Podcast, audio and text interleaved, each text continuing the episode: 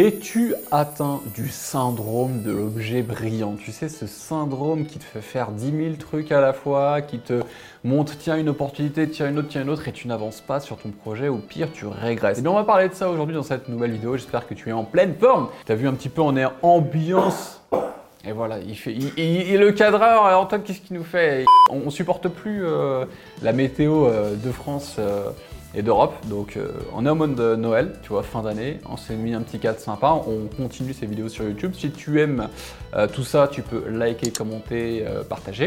Et puis on va rentrer dans le vif du sujet. Le syndrome de l'objet brillant, bien sûr, vient lorsque eh bien, tu cherches compulsivement la nouveauté, tu vois, une nouvelle tendance, une nouvelle stratégie à mettre en place, de nouvelles idées business. Et au final, au lieu d'être focus sur ce que tu fais pour faire avancer ton projet, t'essayes de saisir de nouvelles branches sans vraiment une prise solide qui n'amène à rien. Et euh, eh bien, tu, comme je le disais en intro, tu stagnes ou pire, tes résultats régressent. Le problème, c'est que tu sais, j'ai l'habitude, je fais beaucoup de coaching, du mentoring, il y a aussi des événements que j'organise avec le Biz Club Live qui arrive bientôt d'ailleurs. Et je parle souvent aux personnes qui me disent oui, mais on m'a dit qu'il fallait faire Instagram, on m'a dit qu'il fallait faire YouTube Ads, on m'a dit qu'il fallait faire ceci ou cela, ou l'année dernière, nouveauté, non, il faut faire un webinaire automatisé, non, il faut faire un lancement orchestré, etc. Il n'y a aucune vérité là-dedans. Aucune. Et je vais t'expliquer pourquoi. En fait, quand tu vois une publicité sur Facebook ou sur YouTube ou que tu fais partie de groupes d'entrepreneurs, et qu'on te dit voici la dernière méthode webinaire euh, qui marche du feu de Dieu, où il faut faire des groupes Facebook en hyper organique ou des réseaux sociaux, non, en fait, il faut faire de la publicité, YouTube, Facebook, etc. Il faut que tu saches que tout le monde prêche pour sa paroisse. Mais la vérité, c'est qu'il n'y a pas une seule bonne façon de réussir, en fait. Et ça, la plupart des gens oublient de te le dire. Ils disent tous non, c'est cette méthode-là qui marche, non, c'est celle-là. Et ça, le problème, c'est que ça joue contre l'intérêt des apprentis entrepreneurs, des porteurs de projets qui veulent réussir grâce à Internet. La vérité, c'est qu'en fonction de la maturité de ton marché, de la concurrence, du nichage et de ta personnalité, tu seras amené à utiliser une stratégie plus qu'une autre. Et d'ailleurs, j'ai fait une étude de cas complète à ce sujet-là. Et il n'y a pas une seule stratégie qui marche. C'est ça la conclusion qu'on en tire parmi d'autres. D'ailleurs, je te mets le lien de cette nouvelle étude de cas que je viens d'enregistrer qui explique pourquoi 96% des indépendants courent après le client tandis que 4% des indépendants croulent sous la demande des clients. Qu'est-ce qui sépare les deux catégories d'indépendants?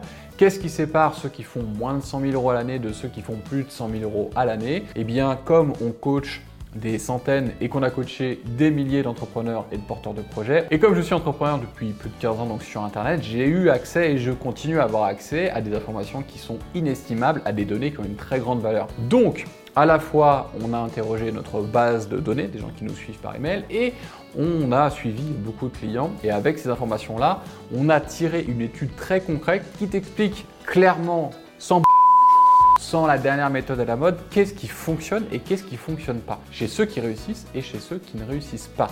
Et tout ça est accessible ici, donc je t'invite à en profiter dès maintenant. Je te donne des exemples sur le fait qu'il n'y a pas qu'une seule stratégie. Donc il y a des personnes qui vont être à l'aise avec les webinaires en live, mais par exemple pas du tout avec le fait de créer des séminaires en présentiel ou même que le marché dans lequel tu es, ce pas des gens qui vont bouger en présentiel. Par exemple, tu peux, si tu es dresseur euh, canin, tu peux organiser euh, des rencontres euh, dans les bois pour, avec les, les, toutous des uns et des autres et des clients pour faire des sessions de dressage. Ça peut vraiment avoir du sens. Mais dans d'autres styles d'enseignement, je vais donner un exemple vraiment au hasard. Euh, par exemple, l'apprentissage des langues, tu n'es pas obligé de euh, faire une rencontre physique. Tu peux le faire tout à fait via Zoom ou via d'autres systèmes euh, d'enseignement, mais ce n'est pas une obligation. Bien sûr que ça peut enrichir le truc, mais par exemple, lorsque tu es coach en golf, bah, c'est beaucoup plus intéressant de créer des rencontres en présentiel pour pratiquer le golf, alors que quand tu pratiques la langue, tu peux le faire sur Zoom par exemple. C'est un exemple, il y en a certainement d'autres qui sont plus pertinents, mais ce qu'il faut savoir, c'est que les deux tu vois, webinar ou présentiel sont de bonnes stratégies pour avoir de nouveaux clients, mais ça dépend aussi de là où tu es à l'aise et aussi de le marché, dans le marché dans lequel tu es. Il n'y a pas de vérité absolue là-dessus. Je tiens vraiment à le dire et à le répéter parce qu'il y a trop de gens qui viennent me voir en disant oui, Alex, je vais faire telle ou telle méthode. Ok, mais euh, un, dans quel marché tu es Comment est la concurrence? Est-ce que tu es à l'aise avec ça? C'est surtout ça parce que tout et rien ne marche à la fois.